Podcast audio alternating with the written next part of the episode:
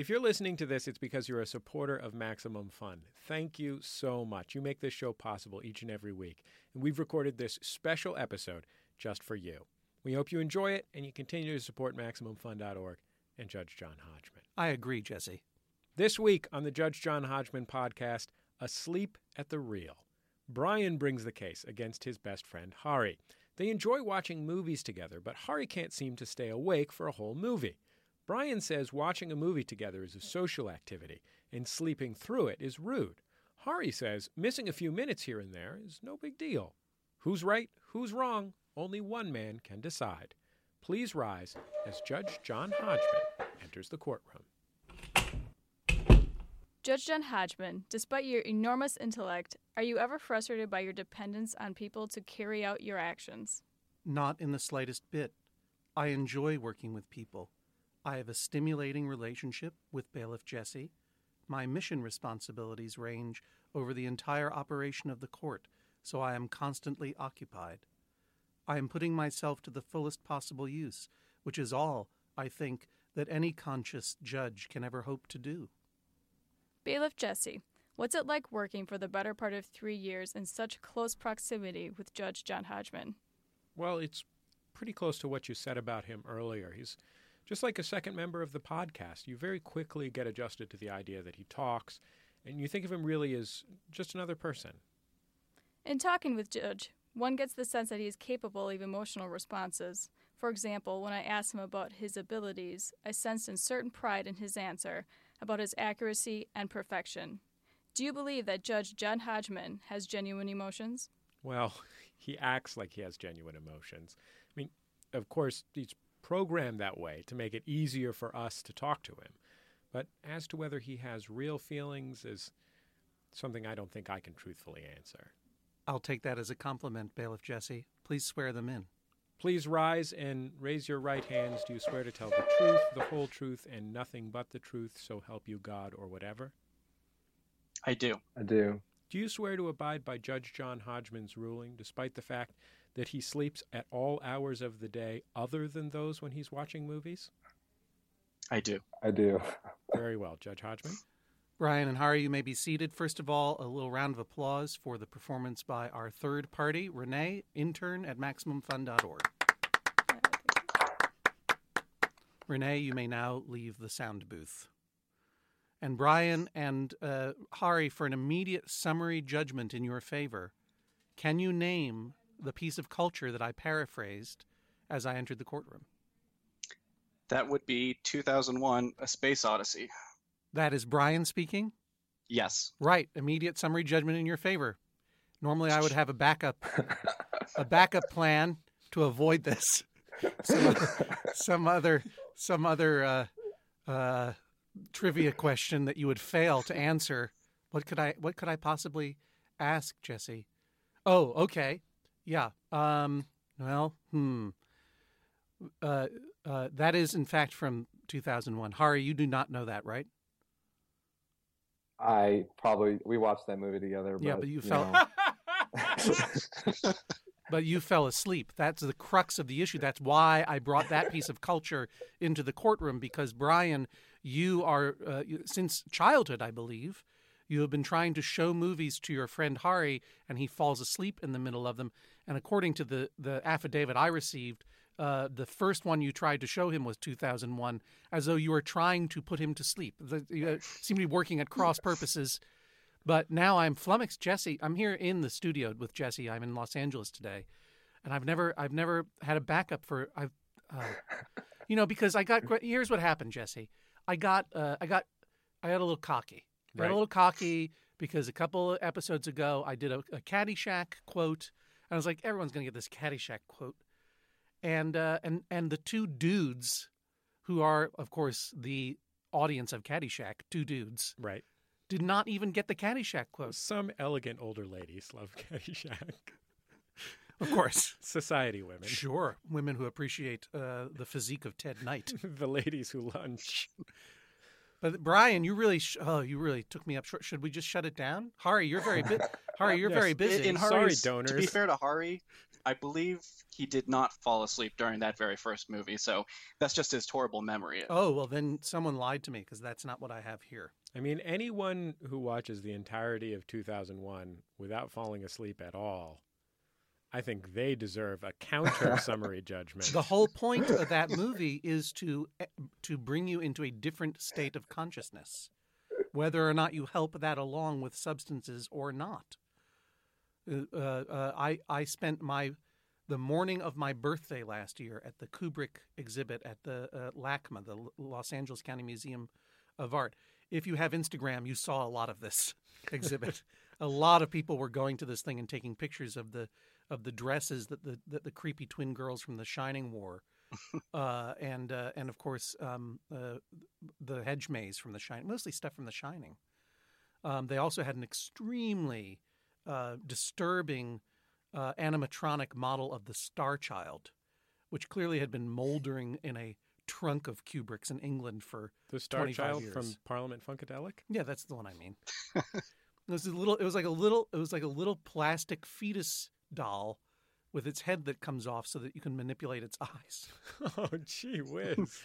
I'm trying so hard to think of what I could possibly draw from this exhibit to, to try to stump you so that we can actually have a case. But I can't. But I can't. What is a good Kubrick uh, trivia question that I should have asked? Man, I don't know. I'm not a Kubrick Hmm. expert. No. I did watch that whole movie about The Shining, so I really should have some insights into. I watched The Shining in high school literature class, and it upset me very much. You you watched The Shining in, hi- in literature. You know Yeah. who ups- who was upset more by that? Okay, here we go. Here we go. This is the question. Don't say anything, Brian.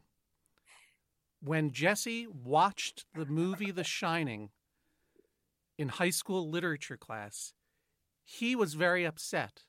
But who was upset more? Hmm. Would that be? Can you answer? his No, you can't. You can't teacher? answer. You can't answer. Whew. No summary judgment. Even though that was a terrible trick question. Stephen King, of Stephen course. King, of course. Stephen King notoriously dislikes uh, Stanley Kubrick's The Shining. Be- because it's a incredible motion picture, or some reason. Yeah. Because Kubrick changed some. He did not make. He. Cha- you know what the, the the issue was with that is that Kubrick made it possible for you to interpret that movie where it was not ghosts, that it was just psychosis. And Stephen King felt that that was not so good. Stephen King also felt that Jack Nicholson, you never liked him from the very beginning, and that that was that undid undermined the point of his uh, the point of his uh, his book. And then when Stephen King got his money right in the in the '90s, he uh, went back and fixed it and filmed his own version of The Shining, which was filmed uh, uh, telecast as a two part uh, TV miniseries with uh, Rebecca De Mornay in the um, Shelley Duvall role and Steven Weber of Wings in the Jack Nicholson role. More thankless jobs I could not imagine. But that is not why we're here. You mean than being in Wings? Well, I would have loved to have been in Wings. I'd be in Wings now. I'm gonna I'm gonna do a Wings reboot, and I'm gonna play both brothers. Can I be Tony Shalhoub? Totally. Yes. Of course you can. I'll start working on an ambiguous eth- ethnicity. Well, you folks at home can't see Jesse Thorn with his new full beard, but let's just say you're you're already fifty percent of the way there to ambiguous ethnicity. with Is that. he Greek? If I put on a fisherman's fisherman's cap, I think it's done. The deal is sealed. If you put on a fisherman's cap, you would immediately land the role of young George R. R. Martin in the biopic about George R. R. Martin. Dear Stan Lee. oh, it's uncanny. Oh, okay. Well, no, we have to have a we have to have a case. We have to have a case. Hari, we cannot we cannot mess around any further because Hari is a medical student. Is that correct, Hari? that is correct. And your time you you you only have a little bit of time, and this is at the crux of what's going on because uh, y- you fall asleep during the movies because you're so busy. Uh, uh, uh, what stage of your medical studenting are you in? So I'm in my last year and I graduate in May. So what is your what do your days look like? Well, this year it's pretty variable, but um, uh, usually, you know, when I'm on like a clinical rotation working in a hospital, Right. we work you know 70 hours a week probably on average. Right. So it's and I can you- remember like some what time, movies that what I've time fallen do you, asleep in after those kind of weeks. Yeah, sure. What time do you get up? Um, usually between five and six. And then you But, like, watch, like- again. So you you like you get up at five and six. Maybe you have a protein shake. You you work in a quick screening of Silence of the Lambs, and then go, or do you not have time for movies so much? I generally don't have time for movies, but when my friend Brian's in town, I make time for him. All right. Now you guys have known each other for a long time. How long, Brian? Oh, since the beginning of elementary school, I think maybe first grade. And where and where did you grow up? Uh, we both grew up in Fort Wayne, Indiana, Fort Wayne. and then we went to college in the state of Indiana, and now we're in separate states. what states are you in currently? Um, I am in Alabama at the moment for grad school, Mm-hmm. and Ari is still in Indiana. Still in Indiana. And and where in Indiana are you, Ar- Hari? I'm in lovely Indianapolis. Oh, I met someone in, who was from Indianapolis, and the first thing I said, "Where are you from?" She said, "Indianapolis," and then she said, "Don't call it Naptown." Is that a problem that you guys face? I call it Naptown. Do you, well, sometimes. so people do call it that. All right. And how old are you guys? Uh, 25. Twenty-five. I'm And you're 24. and where where in Alabama are you? I am in Auburn, Alabama, going to the Auburn University. Oh, okay. Hook 'em horns. Uh, you just Hmm? made a big mistake. Even I know that. Uh, Can I fix it? what's that? Sure. Go Red Sox. That's much better. uh, and so you guys started watching movies, and how I had, I had been under the impression that from the very beginning, when you and what are you you're going graduate school for what, Brian? Human Development and Family Studies. So mo- movie watching, basically. Uh, yeah, pretty much. That's how it ends up working out. So here's the picture that I that I gathered from the affidavit. You you you fill in the blanks. You guys uh, were young dudes in elementary school. Uh, Brian, you're the kid who had the VCR, and you uh, watched a lot of movies, and you it was really important to you that all of your friends get totally clued into Evil Dead and Evil Dead Two, and and the works of Stanley Kubrick and everything else. And Hari was like, I'm along for the ride. I like this dude, but sometimes I get sleepy and I fall asleep. More or less Uh, correct or no? Close, not quite. The uh, hardcore movie movie viewing didn't really start till the end of middle school, beginning of high school. So there was a long period where that wasn't a component at all. And how soon did, if not with 2001, which you noted as the inaugural film of your ongoing 15 year film fest that you are forcing upon your friends? if not 2001, when did Hari start falling asleep? I think we probably got in a good two or three additional movie nights before the sleeping started, and then it was all downhill from there. And what time would you start? These were screenings at home, presumably. Yes, it, Mhm. usually in my basement. Um, maybe around six or seven back then, hmm and um, usually the movie we picked out had sometimes it had something to do with school. If it was some movie mentioned in a an English class or history class, I think we watched Spartacus and Lawrence of Arabia based on that. And um, it soon became clear that two movies was no longer possible. He was out during the second one, and then soon enough, one movie was just too much. Even and so, uh, even starting at six or seven p.m. Uh, yes, although over time it would move progressively later. And this is continued. Even starting then. and this is continued throughout your your your teenage years and now into your adult lives. Yes. Explain. Um, now that you are adults, if you go up to Naptown, the appropriately named Naptown, and you say, "Hey, let's go check out what's a movie, Jesse? What's a movie from today? From contemporary times? Need for Speed, starring Aaron Paul." And uh, and Hari says, "Okay, I'm I'm done saving lives for the week. I can go watch a movie with you because it's so important." I don't know if they're Need for Speed types. Yeah, Frozen. Frozen, right? Yep. sure. Let it go. So if we were- let it go. Du-du-du-du. Oscar winning Wouldn't open song. the door. Oscar-winning song by by I's a man. Robert Lopez and Kristen Anderson Lopez. My friends and neighbors. Before you go further, Jesse, He was recently on Bullseye, and he was a delight. he is a total total delight and a former Yale Spizzwink. Oh, jeez. so okay, you go to that. You go to see Frozen, and Hari says, "Okay," or give me a real world example. When was the last time you guys saw a movie together? Oh, the last time we saw a movie, I think it might have been Anchorman 2, unless I'm mixing them up. So what happens is we'll go to the theater, and um, I think this was a movie that Hari was interested in seeing. So this this was not me dragging him to something. Mm-hmm. And we get there, and about 30 seconds after we've sat down, Hari starts shifting in his seat so that um, his entire legs hang off the seat. His back up to his shoulders is completely flat on the seat, and then his neck and his head just kind of turn up against the, the backrest. Yeah, that's how you watch. A, that's how you watch a movie. yeah, with the uh, seat in front of you completely blocking your view. And from that, it's uh, just closing the eyes, and then he's asleep. And I think maybe he got in a solid 45 minutes of that movie, and that was that. do you remember? What was happening in the movie when you looked over there and saw your friend was sleeping? Um, no, I don't really remember what was happening then. I wasn't too impressed. So, uh, was this like a matinee or something, or was anyone else in the theater? Because Um, there were a couple other people. I think this might have been a later screening, and we were with our friend Brad. we're not going to introduce Brad into this thing. If the guy can't show up on the podcast, he doesn't exist.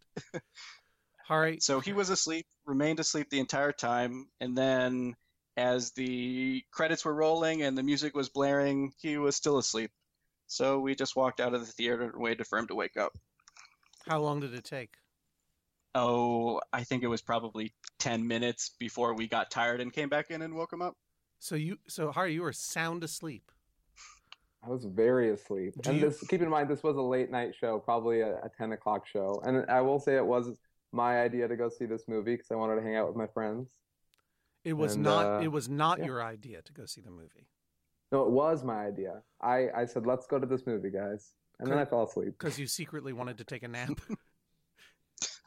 Well, you know, I I mean, I I felt like my obligations in terms of walking into the theater, making small talk during the uh, opening credits and such were fulfilled, and uh, I got what I wanted to get out of the movie. So I um I didn't really force my eyes to stay open at that point. you, you, you, you sound like every dad who has ever taken a child to see the Lego Movie. Which, by the way, the Lego Movie is great. Actually, I stayed awake for that one. It was I've heard very things, funny. yeah. Uh, yeah, I, I, I, I, I, I went. I fulfilled my social duty by making small talk during the start, and then I fell asleep. So, are you essentially saying, Hari, that you what you like about movies is that they allow you to fulfill your social obligations without requiring that you stay awake? Because if you went to a I- diner with your friends, you couldn't just fall asleep. Or Sure, could no, absolutely. Well, I probably have done that at some point. Brian will throw out some reference, but um, no, I think I like movies because they're a way to get us together, and then we and then are- not talk to each other or see each other, right. and well, you get to and you no, get to take a rest. we're all kind of introverts, and uh, just just a little bit of social time is is plenty for us. Um, no, I well, we all we all enjoy movies, so I, I don't feel like I'm I interfering gotta, with I gotta movie. make an argument with you there, Hari. I don't think I don't think I mean I think you may enjoy the experience of going to movies and sleeping. How many how many times uh, what is what is the percentage Brian in your estimation that Hari goes to the movies and stays awake for the entire movie? What's his Oh, maybe 10%. Hari do you dispute that 10%? 10% of the time you go to the movies or see a movie you stay awake through the entire movie. Over the last four years, I would say that's a that's not an unreasonable number. right, over the last four years because you're a medical student. But this also goes back to when you're, unless you were, are on some incredible guided studies program, you were not a medical student in middle school, I presume. Right. No, I was not a medical student uh, back in middle school, but um, I think before it was more me falling asleep at Brian's house, which it was like a couch. It was more comfortable. So, but I think the progression has been that nowadays when we go see movies in theaters, I do have a tendency to uh to fall asleep pretty. Are quickly. you narcoleptic? No, sleep isn't really uh, cause me problems at other times of the day, um, and I don't have any of the other kind of features of that syndrome. But I do have my uh, a textbook open to to sleep disorders right now. I'm flipping through, doing my homework. You're working right now as we're uh, doing the podcast. You're studying. No, I just I just got my textbook out to make sure I didn't say anything that was wrong. Oh, okay. I thought they were working you very hard at medical school. But no, are. I did. I told them I had a conference call and just left it at that. Would you say that your ideal social situation is a pitch black room with sound absorbing walls and a chair, but it's not exactly a chair. It's like those chairs in business class on Emirates Airlines where they go completely flat and sort Yeah, of flat have a little thing that goes over your head. Yeah. And maybe some minimalist contemporary classical music playing like a Steve Reich or a John Adams or something like that. You know, bloop, mm, Right. bloop, bloop, bloop. like going into cry like his idea of getting together with friends is going into cryo sleep on the discovery in 2001 boom brought it around ran it in a circle just like dave running in a circle running upside down in a circle on discovery i stayed awake through that movie everybody i got that far after five viewings uh, Hari, when you suggested going to see Anchorman 2 or or and, and when you go into the movies, is it your intention to stay awake, or do you know in the back of your mind, I am going to get some Z's? I will You know, remind you, I- you're under I- fake internet oath. I uh, I don't I don't really prepare myself to to put a lot of effort into staying awake nowadays. I think that's probably what bothers Brian the most is that I don't really apologize anymore for falling asleep. I just do it. What does bother you the most, Brian, about about Hari's behavior? I mean, it's harmless essentially. Why bring it to uh, i- internet court? Oh, not all of our this, not of all, our, all of our movie settings are as solitary as the movie theater, where it's not really appropriate to talk during the movie. If we're at somebody's house watching a movie, we converse throughout it for the most part. And so, I mean, it's not like as soon as the movie starts, we would kind of be expected to shut down. So the fact that he's voiding all of that time kind of annoys me. And also, some of Hari's comments have led me to believe that sometimes he uses his sleeping almost as a defense mechanism against things he doesn't want to do or situations he doesn't care for. I'd like to hear more about that. Yeah, I'll allow Um, it. So, so I'll, for instance, I'll, I'll, I'll allow for the defendant's non-objection. so for instance, um, I guess back in the days when I was more likely to recommend movies, if I had any interest in maybe a horror film or something, um, like we tried to watch Alien, another time te- the Texas Chainsaw Massacre, the original version, hmm Hari was out like a light, and I think the real reason is that he doesn't really care for horror movies, so he just decides I'm going to go to sleep. And at another later time, we saw Inside Llewyn Davis, and Hari, of course, had his eyes closed through it. So I asked him how much he remembered, knowing that he wouldn't be able to say anything meaningful. And his reply was that he was awake the whole time. He was just closing his eyes to try to sleep, but he couldn't. So I don't I don't really know what's going on there. Hari, do you remember the part in in Llewyn in Llewyn Davis when they're driving John Goodman? I I'm not sure if I just created a memory of that based on your uh, description, but I yeah no he was in that movie. Do you remember the part? Do you remember the part? Yeah, he was. Do you remember the part when they were driving John Goodman and then John Goodman turned into a baby? And then they were flying, but they were also on underwater at the same time. And then all of a sudden you were John Goodman, and then all of a sudden there there was a monolith in front of you. Now I think I'm gonna have to say that didn't happen. There were a lot of cats. That a, lo- was- lot of cat appearances. That's that's what Brian quizzed me on when we left the movie. Yeah. Was how many times the cats appeared? I was just wondering what what Llewyn Davis would have turned into in your mind if you had been sleeping through it. I'm pretty sure what Judge Hodgman just described is the first four times he saw 2001. Yeah, it's true. It's true. They're going to reboot 2001 with John Goodman as Hal.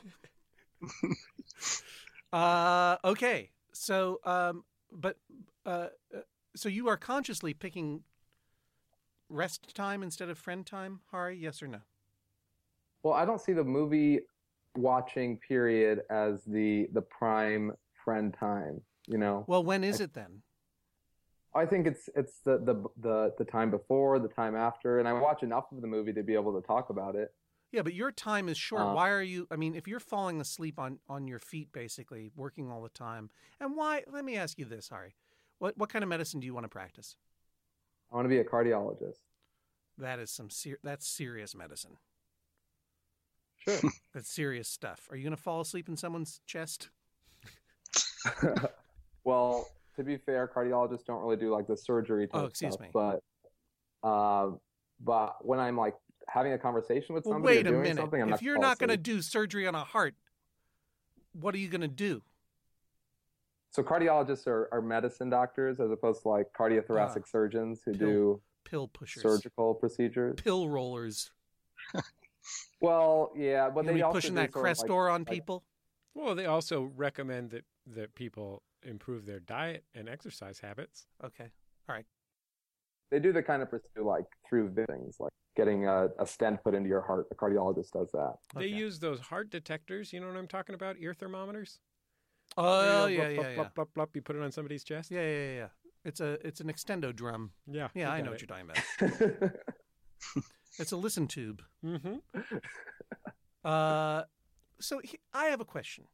You're working, you're you're putting in seventy hour a week shifts as you learn medicine, and it's exhausting, right? I mean, I've seen medical shows. Is it not exhausting, Hari? Regardless of your preponderance for falling asleep in Brian's basement when you were children, you are now exhausted. No. Much of the time, yes. Okay. What is the reason pedagogically for exhausting medical students in the way that they do? Well, 70 hours is actually lower than it used to be. I mean, um, there are now rules in place that people aren't supposed to work more than 80 hours a week. So before those were in place, people were working like 120 hours a week. But what but for but what is the what is the reason for that? What is the actual reason or and what is the ostensible reason? Sure. So you learn a lot by watching kind of a patient, um, like from the time they come to the hospital all the way through like the first 36 hours of their um, acute illness. Mm-hmm. And so oftentimes it's helpful to have somebody at the hospital for that period of time that knows the patient really well. Um, so that's, I would think, and I'm no expert on this because I just kind of have only been doing this for a couple of years, but there's a, um, a benefit to having people there long enough to be able to see things from start to finish. Rather than having a, th- a shift change. Right, which is actually what things are moving towards now that people are more concerned about how long doctors are in the hospital. And and w- would you say that that uh, doctors, as opposed to medical students, accredited physicians, work the same l- number of hours at the same level of intensity as medical students? Um, they probably work more hours with a similar, um, if not greater level of intensity, depending on their specialty. But uh, but I guess the biggest difference as a medical student is you don't really have control over that. It's forced upon you. Well, Uh, Right. I mean, I, I'm just wondering if there is a pedagogical theory that it that it builds stamina. I appreciate that what you're saying with regard to following a case on, on following a case for the longest period of time has a, a practical medical benefit to the patient. And then, but also, I, I always wondered if, if it's a hazing issue. Are they just getting free work out of these poor kids? Is it is it what what is it? What's the reason for keeping Oh. everyone awake all the time when they're when they're learning medicine? No, I wouldn't. I wouldn't think it's a. I wouldn't call it a hazing issue. If anything, it used to be that way, where um, residents or the people right out of medical school that are training, they were the Mhm. ones that were really um, being depended upon for most of the responsibilities for patient care in a hospital and a teaching hospital. Mm-hmm. But um, a lot of that has changed over the years. And actually, you'll you'll meet most doctors that are kind of of the old generation saying that 80 hours a week is nothing, and people are not going to be trained sufficiently if they're only working that long. And and do you share their view? No, I, I kind of see where both sides are, but I think there are compromises to be struck. Did you just fall asleep in the middle of that answer? I'm clearly really excited about. Uh, no, I, I, I am looking forward to the years to come, but uh, I get sleep when I can. Brian, when when you look over in the movie and you're seeing your friend from childhood, and you guys have chosen to spend some special time together watching Anchorman 2, and you see him falling asleep, complete the sentence. It makes me feel blank because blank. It makes me feel annoyed because you don't value our hangout time. Wow. Just got real. Just got real in the courtroom. And I I feel like he he went that may have been the surface level feelings. Annoyed is a descriptor that I feel like maybe is hiding something. Yeah, that's the second time you've said annoyed, Brian, and and Well, uh, I Why, are I don't you think I would go as far are as rage or anything like that. Are you hurt? Uh, no, not quite. It's it's not quite on that level. he can't admit. It's more of hurt. just like a, a He's hurt. snobby looking down on me for my inability to do the things that he can do. No, I think he's hurt. Like stay awake for small periods of time. wow, Brian. Lawrence of Arabia you know is a what? I- long movie. We can all agree. I- You guys want to come over to my house? I'm having a Berlin Alexanderplatz party. Yeah, yeah, it does. It does seem like you're you're picking you're picking Brian. You have to uh, like the the ones that are coming to mind aside from Anchorman Two are 2001, Lawrence of Arabia, even Alien. By today's standards, is positively soporific. That is a mood piece. Uh, and and you know if, if you were to see that in a movie theater, it would be dark, pure darkness most of the time. Uh, that is true. what is your favorite movie, Brian? Oh, my favorite movie? That's a toughie. Um, Name your top three from your gut, because because Hari's got to go save some lives while you're thinking of your your movies that you love. Number one, Rat Race. Number two, Summer Uh, School, starring Dan, uh, was Dan Harmon. No, not Dan Harmon. That's the creator of Community. Mark Harmon. so I would say probably Citizen Kane's one of them. Uh, Jean-Luc Godard's Contempt, and then oh, maybe Boogie Nights. Who are you trying to What are impress you, a 19 year old? Come on. Trying to hit all my bases. Yeah, no doy. Yeah. Do you consider This isn't a base hitting exercise. Save that for spring training, Ace. do you consider your taste in movies to be an important part of your personhood? I do. Movies are very important to me, and I can be pretty snobby. And you know, when Hari accused you of snobbery, I was almost going to say, "Hey, whoa, whoa, whoa, Hari," but immediately you're like, "Yeah, well, at least I can stay awake for a couple of hours," which is a really weird thing to say to a medical student. Well, uh, may I add something about uh, Hari's medical student practices? You may, of course.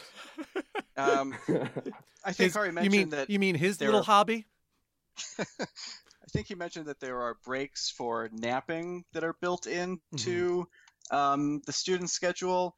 And Hari has mentioned to me that he and many other students often just skip those built-in nap breaks and just keep on working. So I think he he's not completely at the mercy of his med school program. At least not completely. Hari, are you not taking your nap breaks like you're supposed to?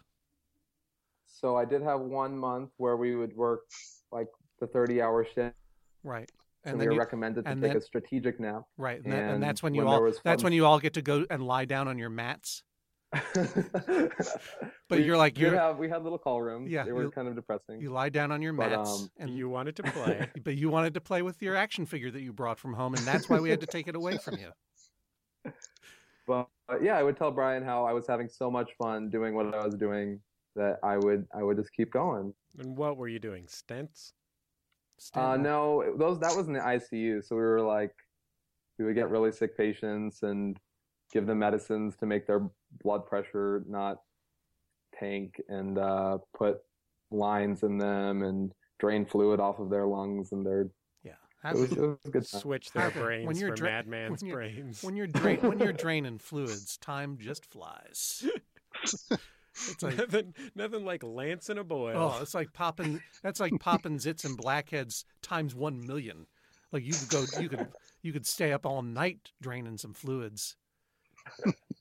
Lance and a boil. I've always wanted to lance a boil. If I come to Naptown, can you can you get me into that hospital for me to lance a boil without a without a license? I You will need a do license to- anything in yeah, my you need a power to license. make You need a lance license. uh, Hari, do you? One of the things that Brian brings up is that he's concerned about your career as a medical professional. If you can't stay awake through Lawrence of Arabia, you won't be able to stay awake through a stenting. Is this uh, reasonable? Do you have problems fighting off sleep in, in your professional duties?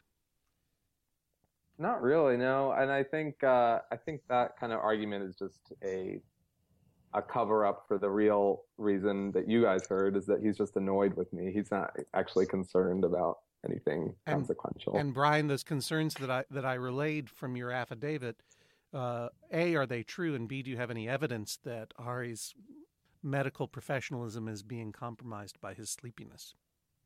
They are absolutely true, and I do actually have some evidence.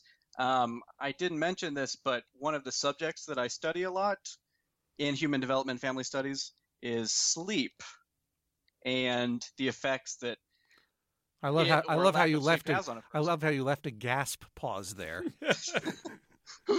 oh, you know what? Do Uh, it again. Do it again. We'll I'll I'll, I'll let you have it. What is one of the things you study as part of your family, whatever it is you do? one of the things that I study as part of human development and family studies is sleep. Oh, Wait, can we do it one more time? sure. Can you do it one more time, Brian? Sure. Yeah, I didn't gasp. Is that why you want to redo it, or you no, have I want to do have it. another? in, You want want to to do do it in French. Okay. One of the things that I study as part of human development and family studies is sleep. Sacre bleu! Zut alors! Okay, and, And, what have you uh, learned? What have you, what have you learned in your family studies and childhood, whatever it is? Family develop. Fa- what is it? What is human your specialty? development and human family studies. human it's basically development like and- psychology. and family studies, basically like psychology. Okay. But one thing you find is that when people aren't getting enough sleep, even if they're able to stay awake, their entire decision making process is altered and messed up. So Hari wouldn't necessarily fall asleep on a patient, but he might prescribe the wrong medication or the wrong amount and not even realize it. Well, yeah, so that's what I, really worry about. I have some look. I I have some some sensitivity to that because that is in fact why I was asking Hari, what is the point of exhausting medical students? It seems to me, you know, it seems to me that it would have exactly those kinds of adverse uh, outcomes uh, if you exhaust medical students. There, things could go wrong, but at that the same time, medical student training has been going along this way, and as we heard from Hari, much worse for many many years with the, with these young people working many many hours uh, and um, unless the American Medical Association is routinely covering up the thousands of uh, bodies that have piled up killed by medical students every year which maybe they are I don't know right Jesse Well, I mean, I've been part of that to some extent. oh okay I well that's right you worked that summer as a as a corpse stacker up in Alaska I mean, I don't work. I don't work here in the court full time either. uh, it does seem that your concerns are generalized, not supported by history, and uh, and uh, also not specific to Hari. You have no evidence that he himself has misdiagnosed or misapplied or made a mistake due to exhaustion. Do you have any? that evidence? is correct. All right. I do not know that that has happened yet. yet. But I merely a, think that the possibility is increased it's a considerably. it's a snoring time bomb, though. You know what I mean? Brian, I, I want to say something to you, which is both my wife and my father have this habit. My father has a hard time sleeping at night because of post traumatic stress disorder and goes to movies in order to sleep. And my wife is just a sleepy person. and with both of them, I find that I am upset when they fall asleep, despite the fact that I can continue to watch the movie just as well without them there.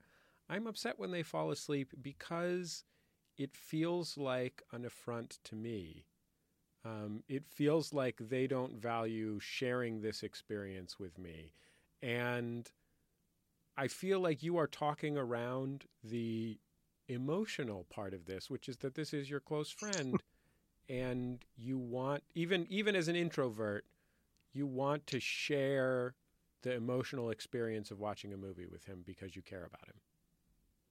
I'd agree with that. Yeah, it's a it's an experience to be shared, and if he falls asleep, then that doesn't really happen.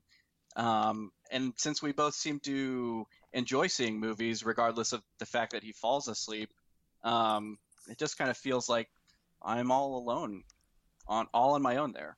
Hari, do you do you want to see movies with your friend? I do, and it's because it's something he enjoys, and I know he goes and sees movies by himself when I'm not around. and that's that a different that's a sad. different experience. That's an experience of, pure bliss. Hari, would would you prefer to socialize in a different way? With certain people, maybe, but I know this With is something Brian. that Brian likes to do. So, and we don't really carry dinner Just say- conversation very well. Why?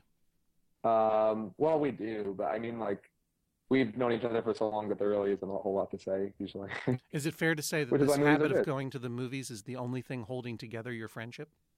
it is the only connective tissue that con- that con- that continues to to bond you two. it's it's certainly our well, we we go to concerts a lot too, so I What- guess there's that. Do you stay awake through the concerts?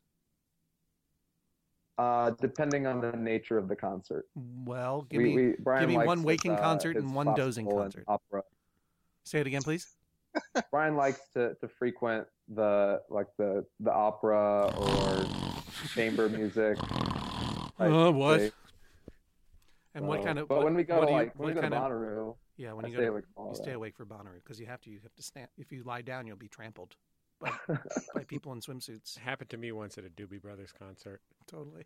They I did got- a slow number. I fell asleep. I broke three ribs and I had to get four different things lanced. My last question to you, Hari, before I make my verdict: Do you like sleeping at the movies? to be honest, I actually I do like sleeping at the movies. Yeah, of course you do. It's fantastic. All right, Brian. If I were to find in your favor, what would you have me order? That Hari stay awake for every movie, or that I make him watch your, one of your three pretentious favorite movies all the way through, using a Clockwork Orange style eye, eyelid retractor. Uh, the retractor is appealing, but I think if Hari made more of an effort to stay awake during movies, maybe had a cup of coffee right beforehand, something like that, that would be more beneficial to me. Or maybe if Hari just wouldn't suggest going to a movie if he knows he's going to fall asleep during it. That might make more sense. Would you prefer to socialize with Hari in a different way, so long as he would stay awake? I definitely like movies, but I I would be happy to socialize in other ways too, if Hari's awake during them. presumably. Not the not the opera or chamber music, because obviously that's Snoozeville. we've gone to one opera. That's I don't think that counts. Which one was it?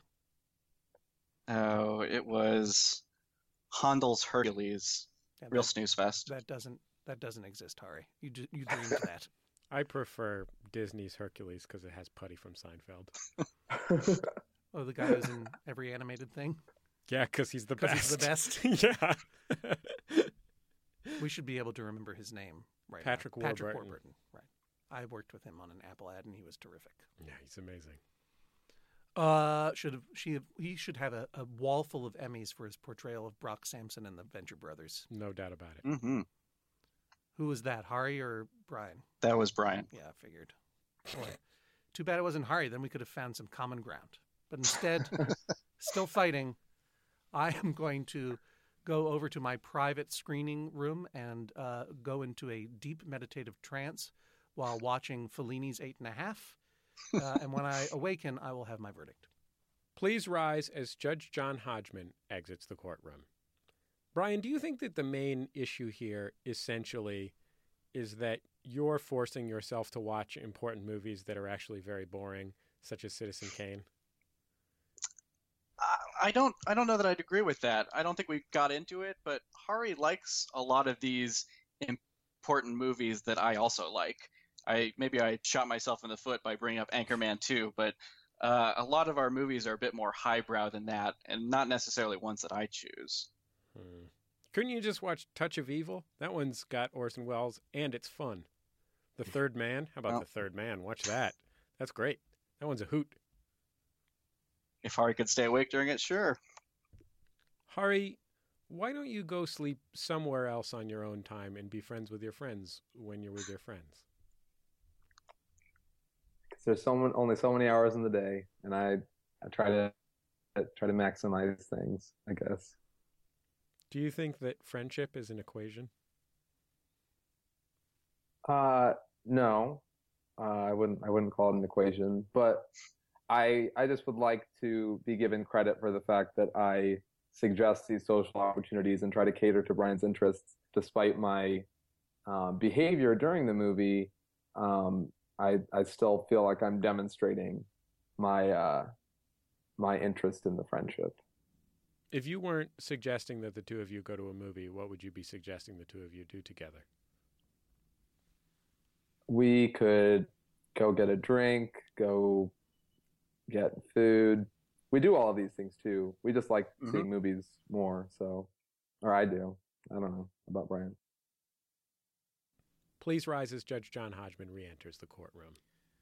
When my friend Adam Sachs turned, I guess it had to have been his 30th birthday, he, like some people that we've spoken to today, uh, is the kind of person who uh, has a certain collection of favorite things that he wishes to impose upon his friends.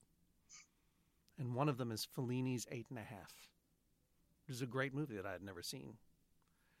But as so often happens when someone suggests very seriously, you should enjoy this culture, it means a lot to me. I felt immediate contempt for this film and an absolute anti desire to see it.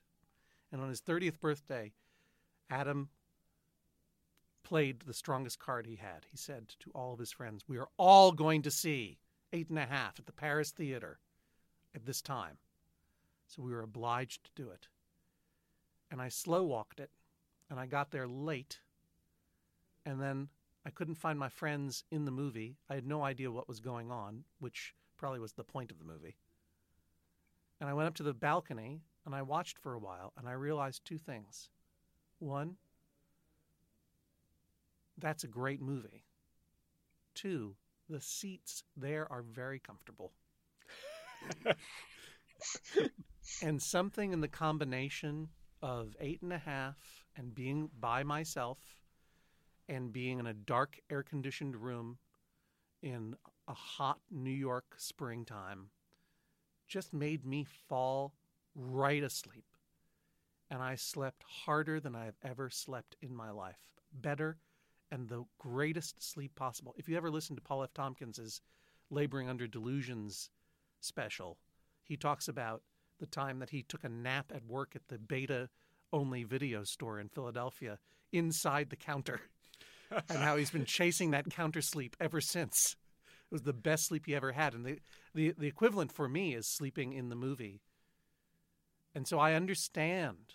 It is there is something wonderful about falling asleep at the movie, something absolutely liberating, something that suggests that I can do whatever I, I spent my money, I can do whatever I want in here. I don't have to watch this dumb movie. I'm not in a Clockwork Orange. I'm going to take a nap. I had a flash memory of turning to my father the third time he took me to see Star Wars and seeing him having the sleep of his lifetime. The difference, of course, and I understand too why my wife also falls asleep at every movie that we watch on television at home. She has been programmed to enjoy that sleep so much. And if you had spent your formative years being tutored in the slow paced art films of life, as Brian was trying to force upon Hari, 2001 and Lawrence of Arabia, great movies, of course, but when you're a teenager, that's nap time. Now I suspect Hari, and I understand, has been neuro linguistically programmed. he has been hypnotized by the cinema into loving sleeping there. he tries to cover up his addiction to sleeping at movies by saying that he should get credit for suggesting movies, suggesting going to see movies with his friend, and that his friend should overlook the fact that he's just doing it to feed his own weird addiction. Hari, you should not get credit for suggesting going to see movies if you are going to insult your friend by falling asleep in the middle of them. Because the truth is, falling asleep in the movies is great. But I was by myself at eight and a half. No one was sitting there with me. I, as far as Adam Sachs knew, I was I was blowing the whole thing off. I showed up late and I was in the dark. When you're by yourself, you're not hurting anybody else. But there is a feeling of betrayal. I think when you arrange to see a movie with somebody, if it's your wife or your dad or or your friend or whatever, and they're they're they're they're falling asleep is a suggestion that your company and this movie and the time together is just not valuable, and it is irksome. It is not annoying, Brian. It is hurtful, and it is okay to acknowledge that you just feel hurt by it. So even though Hari is clearly exhausted and works really hard and does deserve credit for trying to keep this friendship going and trying to help do the th- uh, and suggesting the things that you like to do, Brian. The fact is, Hari, it's uh, it it, it is uh, enervating what you are doing to your friend. And I think that there is no reason for this friendship to have to go through this over and over and over again. So, I am finding in favor of Brian. And my order is thus Brian, you are going to pick out not merely the artsiest, but also the fartsiest film that you can think of. And you are going to share this with Hari and Hari, you are going to stay awake for it. And you are going to watch this movie all the way through, and you're going to do what it takes to stay awake for your friend in the same way you do what you what it takes to stay awake for your medical training. And then you're going to have a conversation about the movie, and then all of this is over. this is going to clear the decks for you're 25 years old now. You've known each other since elementary school, so 15, 20 years of conflict is going to be resolved. You're going to get this out of your system, Brian. You're going to make him watch Berlin Alexander Berlin Alexander Platz. I think that's got to be what it is. you could take pity and make him watch The Third Man. Have you seen The Third Man, Brian? Of course. All right. That's a that's a that's a that's a short one, relatively mm-hmm. speaking and then it's going to be done. And then the complaint is going to be settled. And going and i think you guys need to find something new to do together that is not going to see the movies because i don't think i don't think uh, hari is ever going to get out of this. I think this is too deeply ingrained in him. Hari i think you should go to the movies and sleep all the time. Enjoy that sleep. But the fact is that you are trying to convince both of you are trying to convince me and bailiff jesse that uh, that this essentially, I won't say antisocial activity of going to see movies, but semi social activity of sitting in a dark room and watching something with someone else is is the, the a great foundation of your friendship. But clearly, it is a point of contention in your friendship, and it is not a place where you guys are are sharing new information about your lives with each other. You're just you're just going over old wounds. That's a medical term, Hari. wounds. Look it up in your in your book. So instead, I think you need to develop something new to do together, uh, so that you are actually actually sharing information about your current lives with each other, and and put the movies behind you. And Brian, you're going to go see movies still. Hari, you're going to go sleep at movies still. But this can't go on any longer. I think uh, Hari's got to go uh, stent uh, a fluid. He's got to go stent a lung. so I'm going to wrap this up. This is the sound of a gavel.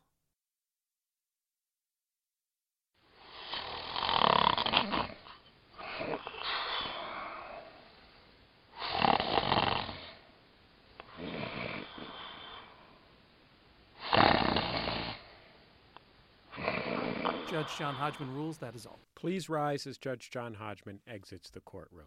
Hari, how do you feel?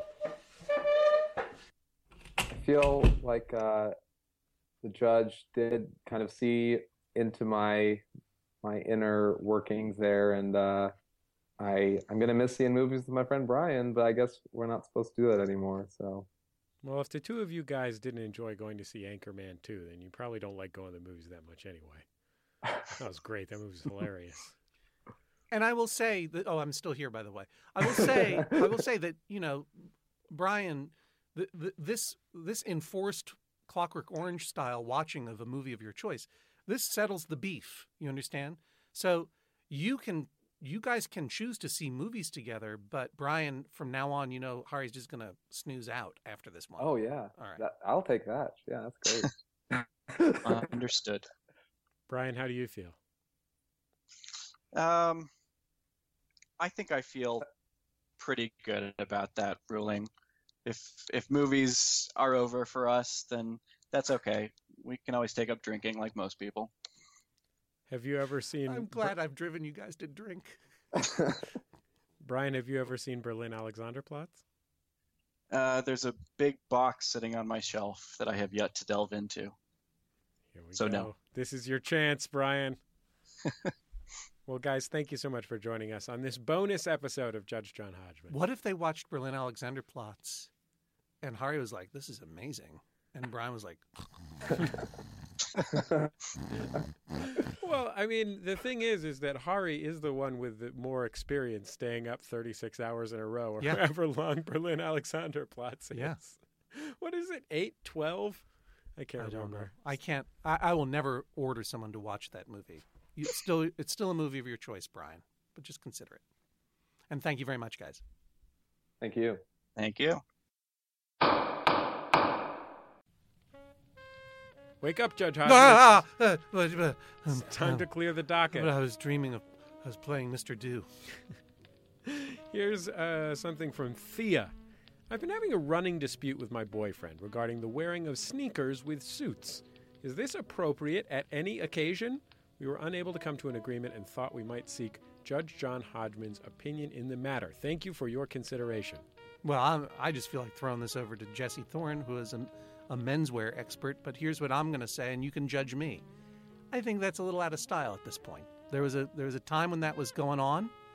The dudes were wearing sneakers with suits, and uh, and I, feel like even then, it's a statement of profound like look at me eccentricity that you would only deploy uh, uh, very thoughtfully and uh, and but now not even Doctor Who wears sneakers with suits anymore. You know what I mean? Like that was a David Tennant thing that I did not like. You're dead on. I think uh, if you were writing to me five years ago, I might be like, eh, you know.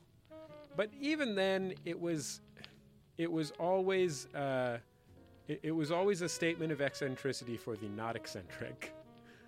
Um, yeah, And uh, so I was sort of a, a statement of jockcentricity. Exactly. I, I was ne- I was never particularly on board with it. My feeling is, you know, it's sort of like wearing, it's sort of like when it's like a Ryan Seacrest move. Mm-hmm. You know what I mean? No offense to Ryan Seacrest, he's a professional. Yeah.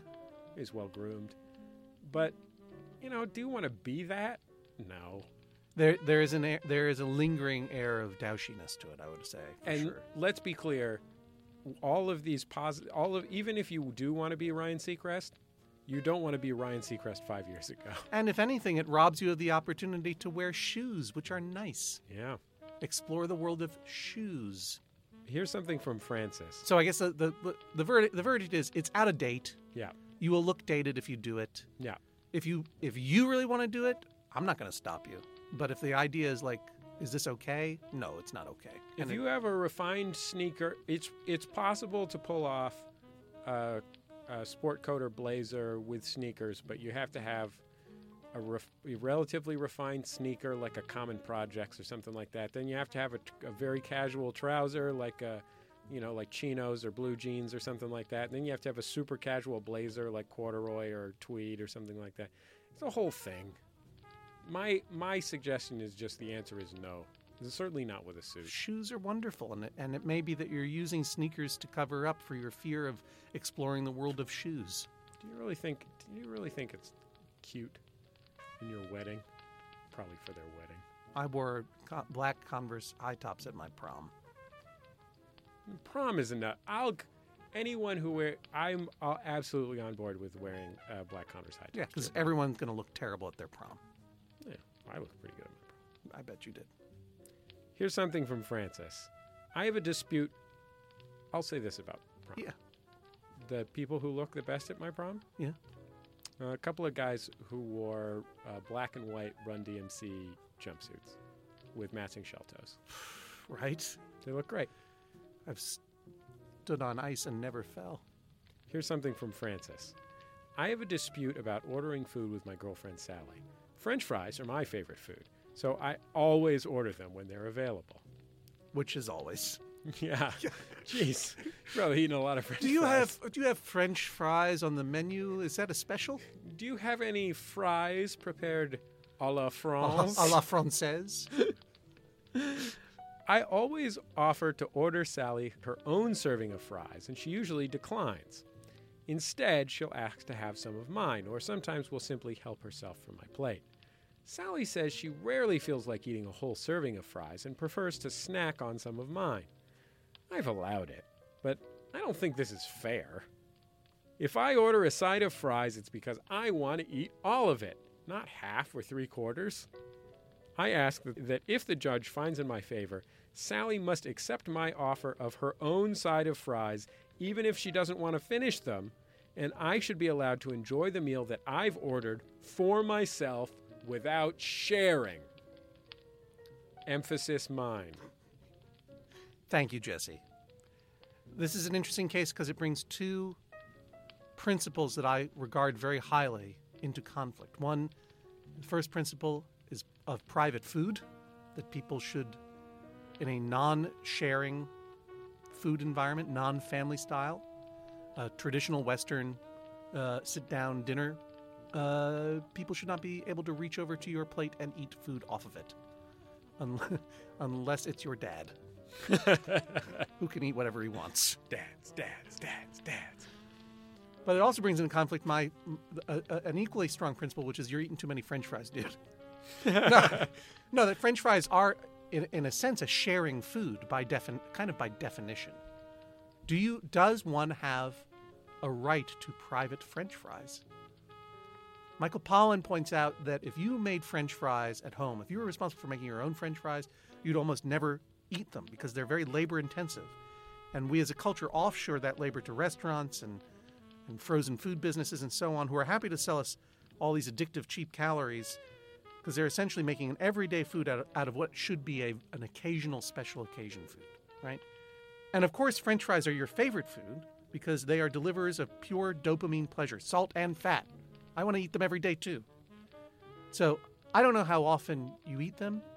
If you're really eating them every time they are available, uh, you should you should consider whether or not maybe it would be a good idea to share a few with your friend. But that said, if they're your favorite food and you love them, you should have a right to eat every French fry on your plate. Private food wins over whatever the other principle was sharing food. I'll say this, Judge Hodgman. What? Earlier today, I shared my French fries with you. But I asked, may I have some? But I guess you would never have said no. A heartless monster that would deny you French fries. Right. And they They're are sharing food. They are a sharing food. It's not like I said, "Can I have a bite of your hamburger?" you did say that though later. No, I did not. I waited until you walked away from the table and I just took a bite. Our thanks to everyone out there who's listening to this, who's supporting MaximumFun.org. We appreciate it so very much. It's what keeps our lights on, pays our rent, It's Uh, true. Pays for Julia's time, pays for everything that we do, and, and we couldn't appreciate it more. Everyone here who got this, you did the right thing. You deserve to feel good about yourselves and you deserve to go out there into the world and tell your deadbeat friends that you're better than them because you are. Our thanks this week to Anthony Procaccio Thanks, Anthony. Naming this program. Our producer, Julia Smith. Our editor, Mark McConville. Thanks, If guys. you have a case for Judge John Hodgman, go to MaximumFun.org slash JJHo. That's MaximumFun.org slash JJHo. Do it now. Do not delay. We love all cases of all types. Yeah. We will be fascinated by it. It will be reviewed personally by the judge himself. So That's me. go to MaximumFun.org slash JJHo.